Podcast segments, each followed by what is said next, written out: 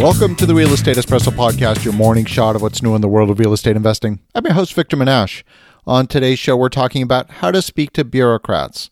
This past week, I attended a public consultation meeting with city officials. They're trying to gather community input on the question of housing quality, availability, and affordability. Tenant advocacy groups showed up at the meeting in force. They had lots of stories of problems with their properties that, quite frankly, should have never happened. I've got a tremendous amount of empathy for the folks in the room who've endured those kind of hardships. It's true that not all landlords are educated on how to run a quality rental business. People had stories of molds being hidden behind a coat of paint. They had stories of recurring pest infestations. They had stories of broken elements that had not been repaired despite numerous requests.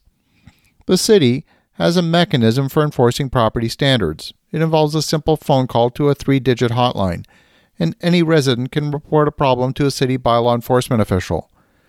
The most common complaint at the meeting was that residents didn't know about the hotline or were too shy and intimidated to call. The proposed solution would be to institute a landlord licensing scheme that somehow would improve the quality of the rental properties. The cost of implementing such a system, unfortunately, would inevitably be passed on to the tenants, making housing even less affordable. One of the proposals is to levy an administrative charge against landlords that face repeated complaints, requiring repeated visits to the property by bylaw enforcement officers. The funds collected from these administrative fees would be used to fund proactive enforcement. So let's unpack what this really means. I stood up at the meeting and made the case for properly addressing rental affordability. The root cause of affordability is that the underlying cost of the properties in the city is high.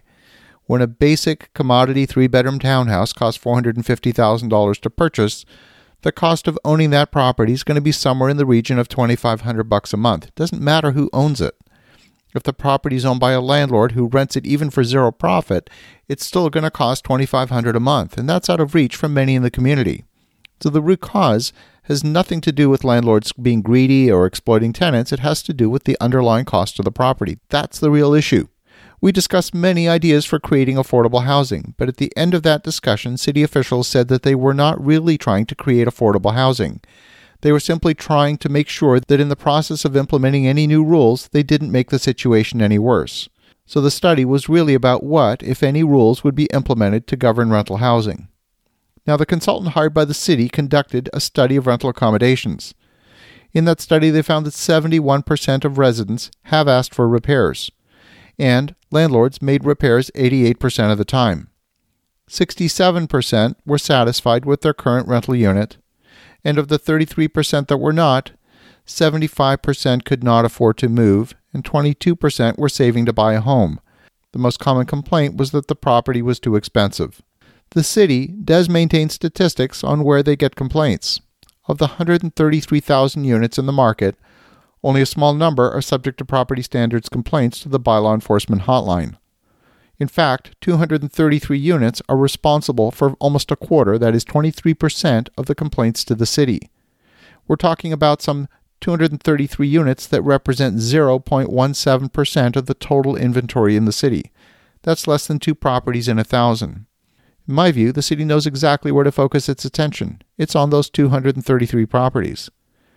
The second major question was on the topic of proactive enforcement.